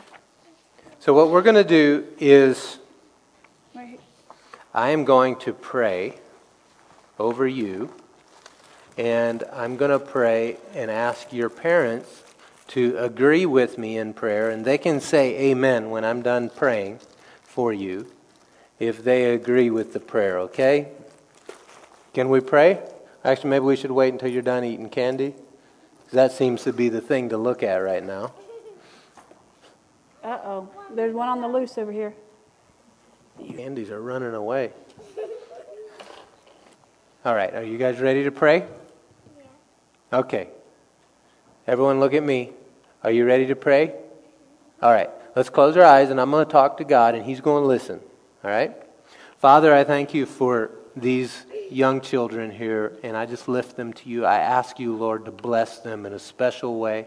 Thank you for protecting them and leading them with joy and in peace. Lord, I ask, you said that you would lead us in visions and in dreams, and I ask you to lead these children, or we just make ourselves available to you to be led in that way. I ask for wisdom for mom and dad to be able to help them understand the things that you show them. In Jesus' name, amen. All right. What's that? So, so now what? We can now what? Music yet? Do you guys usually wait to go up until you hear music? Yeah. Did we miss yep. something, guys? Well, because we're up here where they're going to stand, we're going to be ahead of them this time. Is that okay? So you'll be here for the very first song. Won't miss any of it. Isn't that awesome? Yeah. Okay. All right. So, y'all gonna so be... what I want you to do is... Did, you know, when, when we go home from church every week, I like to ask my little ones, Adele, I say, what did you learn in children's church tonight? That's what I ask. And then they tell me. But tonight, I want you to do something. This time you get to be the one asking the questions. And you can ask your mom and dad on the way home. You can say, Mom, Dad, what did you learn in children's church tonight?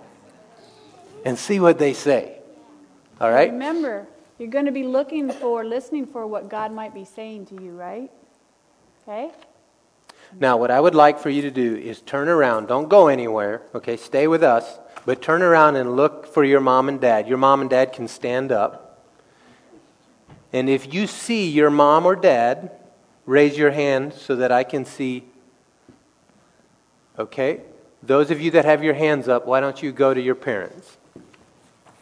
And you can go sit in your chair.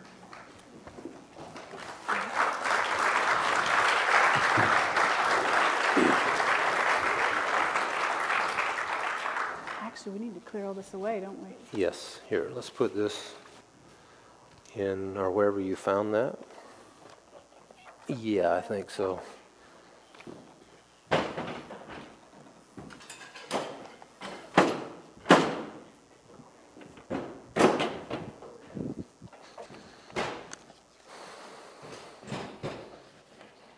While they are removing all of that, I want to, to you as parents and adults, if you uh, have a child in your life that you speak into their life, you know, the Word says that He is the, there's a God in heaven that reveals secrets. And so when a, when something is given to us in a dream or a picture or something that the, the meaning isn't just immediately plain to us, we could say it's in the form of a secret. And God is the one who reveals secrets. And so these things don't come just naturally because it's not an ex- natural explanation. It's a supernatural thing. So look to the Lord to guide you in helping them understand what they just saw or experienced. And don't be quick to dismiss things. You know, we had, uh, when we first moved here uh, to this building, we had a guest speaker come in, and he talked about dreams and visions, and he prayed over a whole bunch of us. And I remember our boys and our little ones with us that we had at the time, we were standing here, and they prayed over us and had a prophetic word, and they prayed that our boys would have dreams and that the Lord would lead them in dreams. And he kind of just prophesied that. And we saw immediately that the Lord started giving them dreams and, and things that majorly impacted our lives and led us and warned us of things. And, and it was amazing to see how the Lord spoke to us through dreams. And sometimes I was a bit confused at first, you know, because, well, they one of them had come and say, Dad, I had a dream. So we told the children, said, listen, when you have a dream, come tell us. Worship team, you can come. And um, we said, come tell us. That way we can pray and and see if the Lord's saying something to us. And so they did, and sometimes it was like, yeah, there's nothing there. And then other times, it was like, there's something there, but I'm not seeing what it is. And so it took, I remember one time in particular, I fasted and prayed, Lord, show me what this means. And and we did. We got it clear. In fact, we had confirmation words and all kinds of things that the Lord brought and led us in that simple way of Him speaking through our children. So don't discount those things and be quick to uh, look to them. I'll leave you with Proverbs twenty-five, verse two. It says this, "It is the glory of God to conceal a matter. To search out a matter is the glory of kings." So take joy in the search and in searching out, what is the Lord saying to me?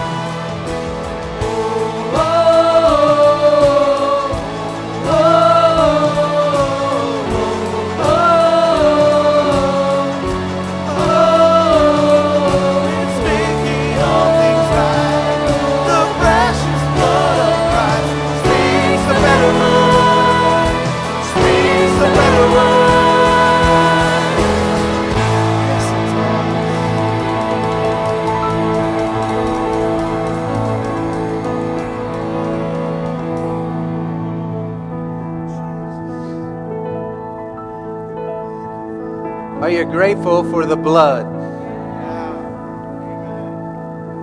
We wouldn't be here without it, would we? Everything that we do is rooted in that right there. Our identity in Him, who He's made us to be, and we're so grateful for that. I want to leave you with just a couple things and, and we'll dismiss. And number one is, because we didn't talk about this in the children's lesson, is nightmares are not from God, all right? If your child or you are having a nightmare, here's how you deal with that. You take authority in the name of Jesus over that nightmare, command it to stop, just as like you would a little puppy dog with muddy paws that ran into your house. You're going to take authority, command it to be gone. That's how you stop those nightmares. You don't put up with them, don't play with them, don't give any room for them. Just take authority over them in the mighty name of Jesus, and that settles it. All right? So walk in freedom. Don't be plagued by those things. The other thing I want to leave you with is this. I hope tonight that as you sat and observed and saw the value that the Lord has for the little ones, and maybe some of you were stirred to take part in ministering to them. And if you would like to do that, come talk to Kelly. Kelly, raise your hand real high. She's here in the front row. Or if you know one of the coordinators, you can talk to them. And we do require all of our teachers to go through a background check. And so just know that if you if you want to help there, that, that's going to take place. We'll cover the cost of that. But we take very, very seriously not only um, that the little ones are taught the Word of God, but also to protect and safeguard them. And so we love you guys. We believe in you. And one way that we love God is how in this house? All right. So we have a time of fellowship downstairs. Everyone's invited.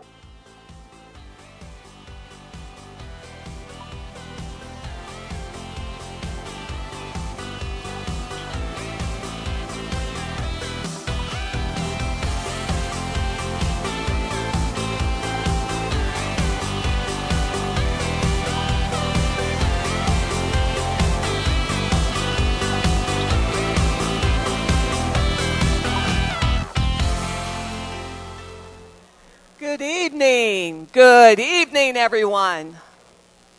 Welcome to Church of the Word International here in Lancaster, Pennsylvania. We're so glad that you're here tonight. Are you glad you're here tonight? Me too. Praise the Lord.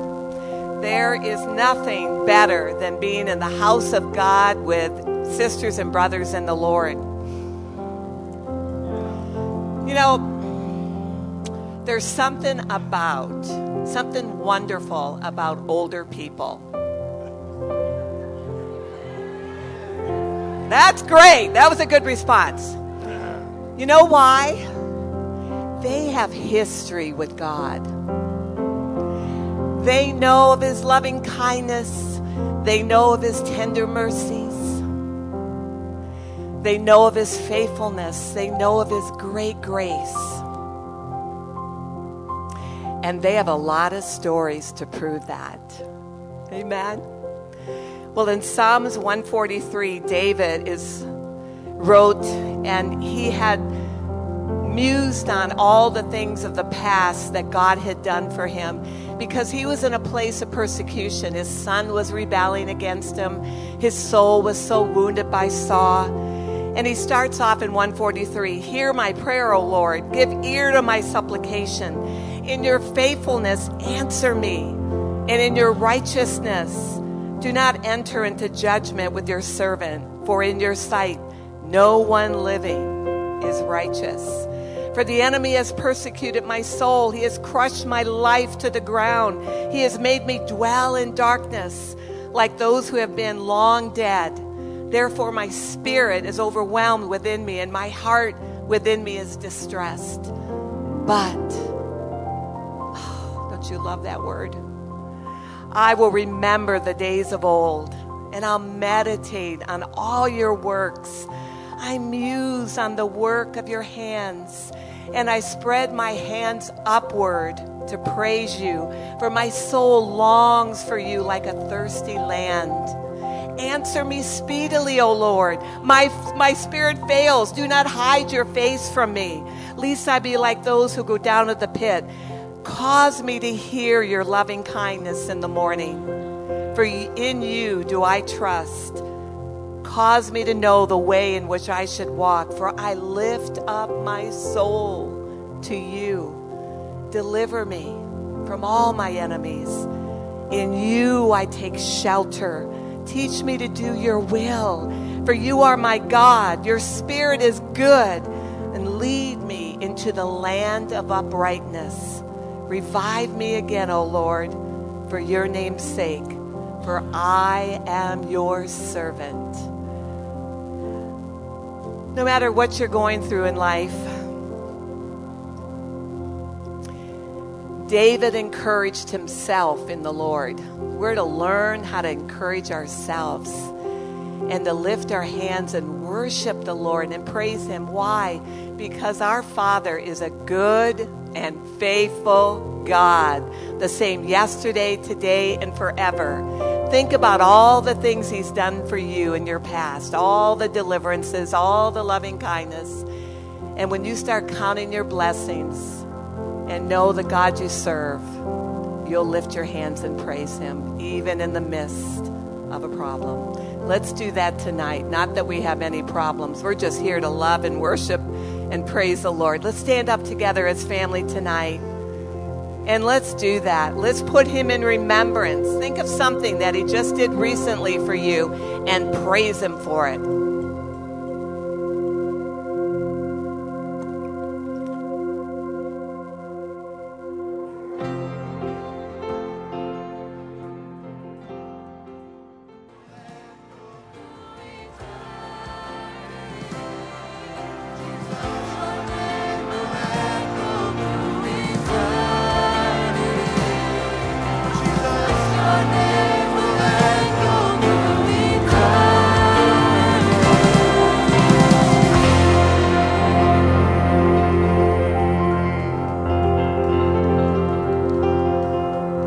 Father, we thank you and we bless you, Lord. You are great and good in every way, and we acknowledge your goodness tonight.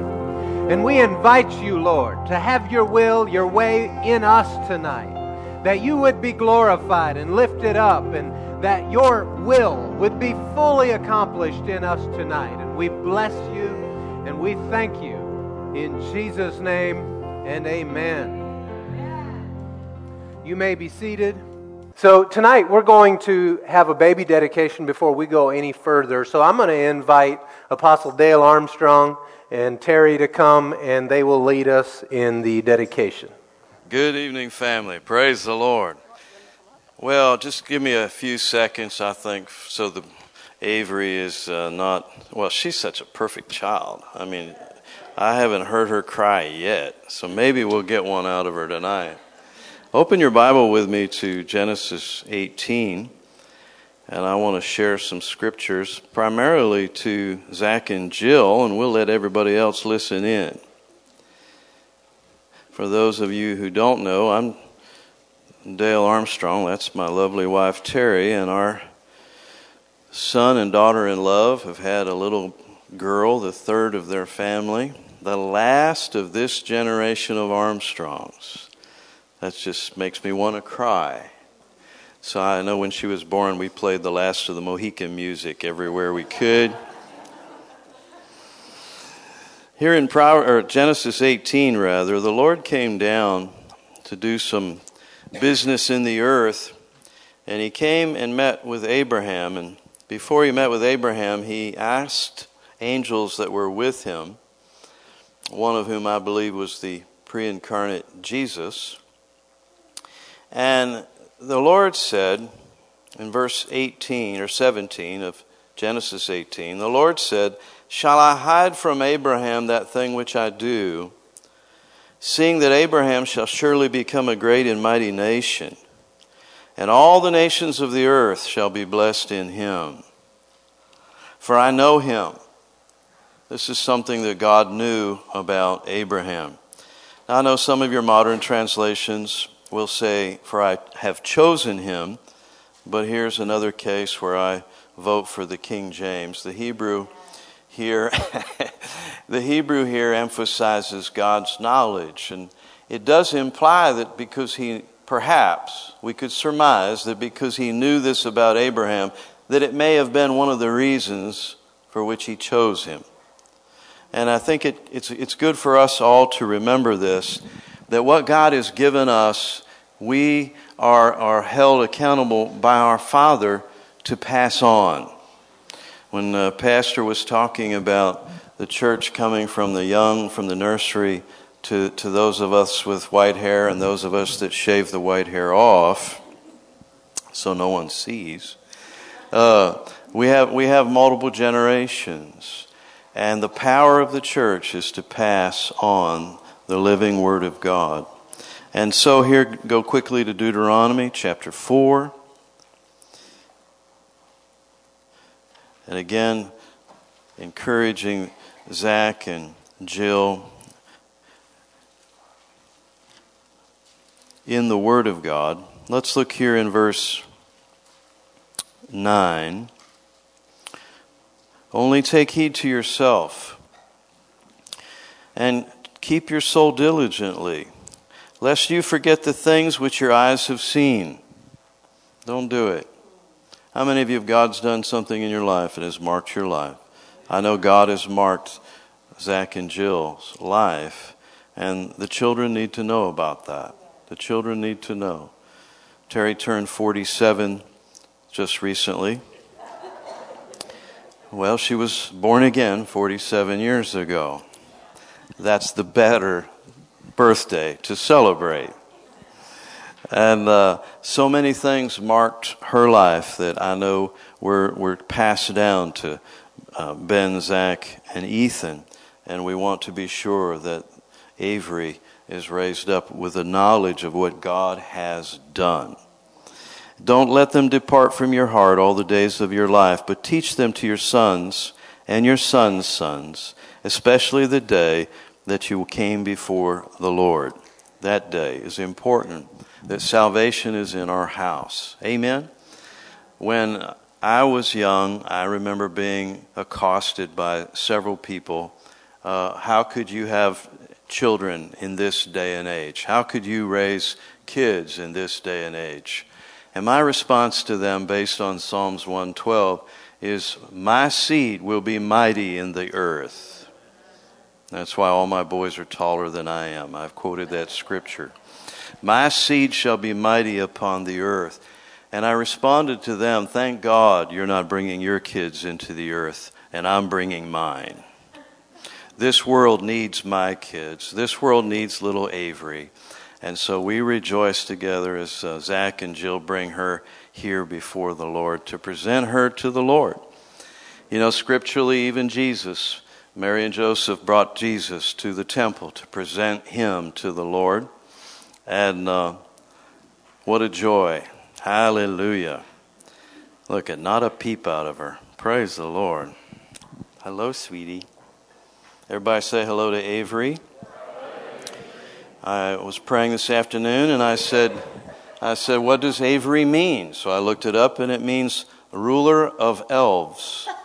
Uh, so, so, so we're, we're, I'm not sure how biblical we are, what, what ground we're standing on tonight. Hallelujah.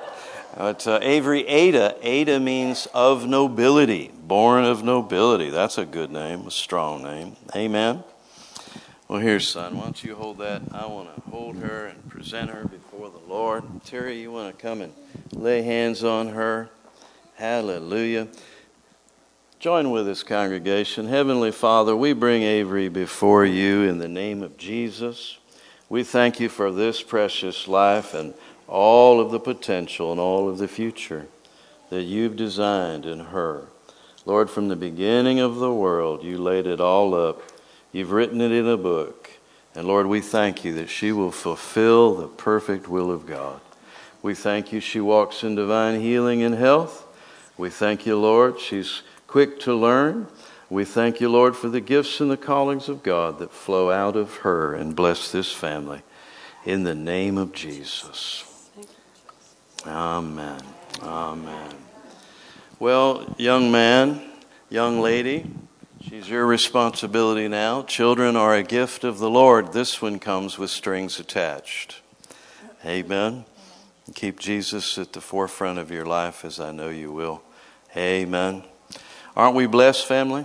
Yeah. Let's give the Lord a shout. Hallelujah.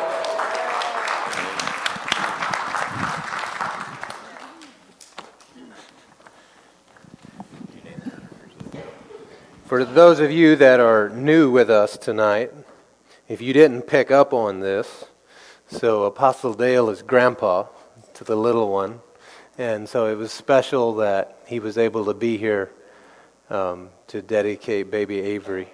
And um, also, just our history, Apostle Dale's the founder of this church, and uh, him and Jesus and a number of other faithful people that gathered around him, so hallelujah. Anyhow. We uh, we digress, so I will go ahead and invite you to stand back up with me. Because if I don't do this part first, you'll just stay sitting. I know how you are. And now that you're standing, go ahead and greet someone, welcome someone, introduce yourself. If you don't know someone's name, uh, get to know it. And we're going to send all the children down to Children's Church. All the classes are welcomed down to the ministry. All right. Wow, that's different to use this kind of mic. How is everybody? Y'all good? We welcome you once again to Church of the Word International. If you're here for the very first time, we'd like to just have you raise your hand so we can clap for you. We're glad to have you here tonight. Thank you for coming out and being a part of our service tonight. If you'd like, you can fill out that information card and uh, put that into the offering basket when that goes by. All right, well, if you haven't been able, I'm just going to say it. Y'all know by now that we're going to have something different. So, so on that note, we're going to ask for a raise of hands who needs a cash envelope for your giving.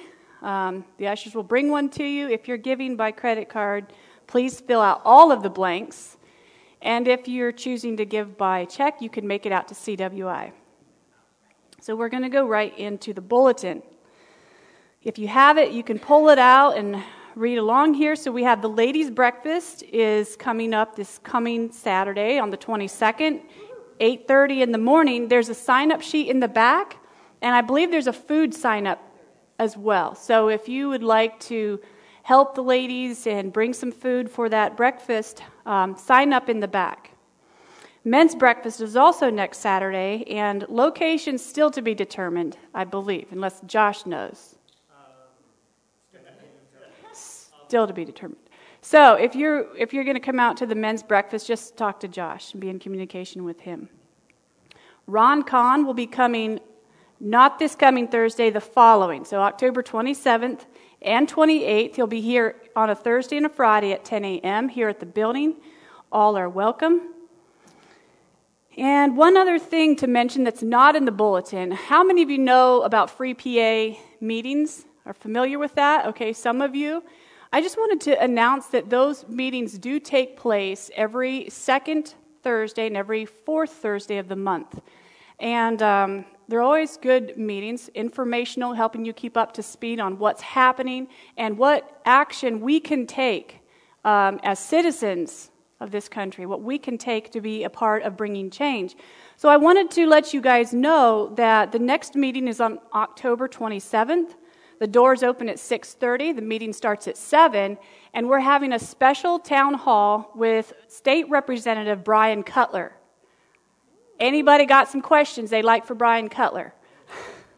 So if you'd like, uh, come on out and be a part of that.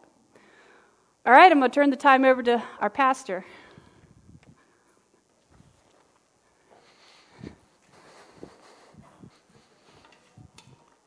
Yeah, we will collect the offering after a bit, so just continue to uh, hang on to that. Um, but you'll be you'll be a part of that in a moment.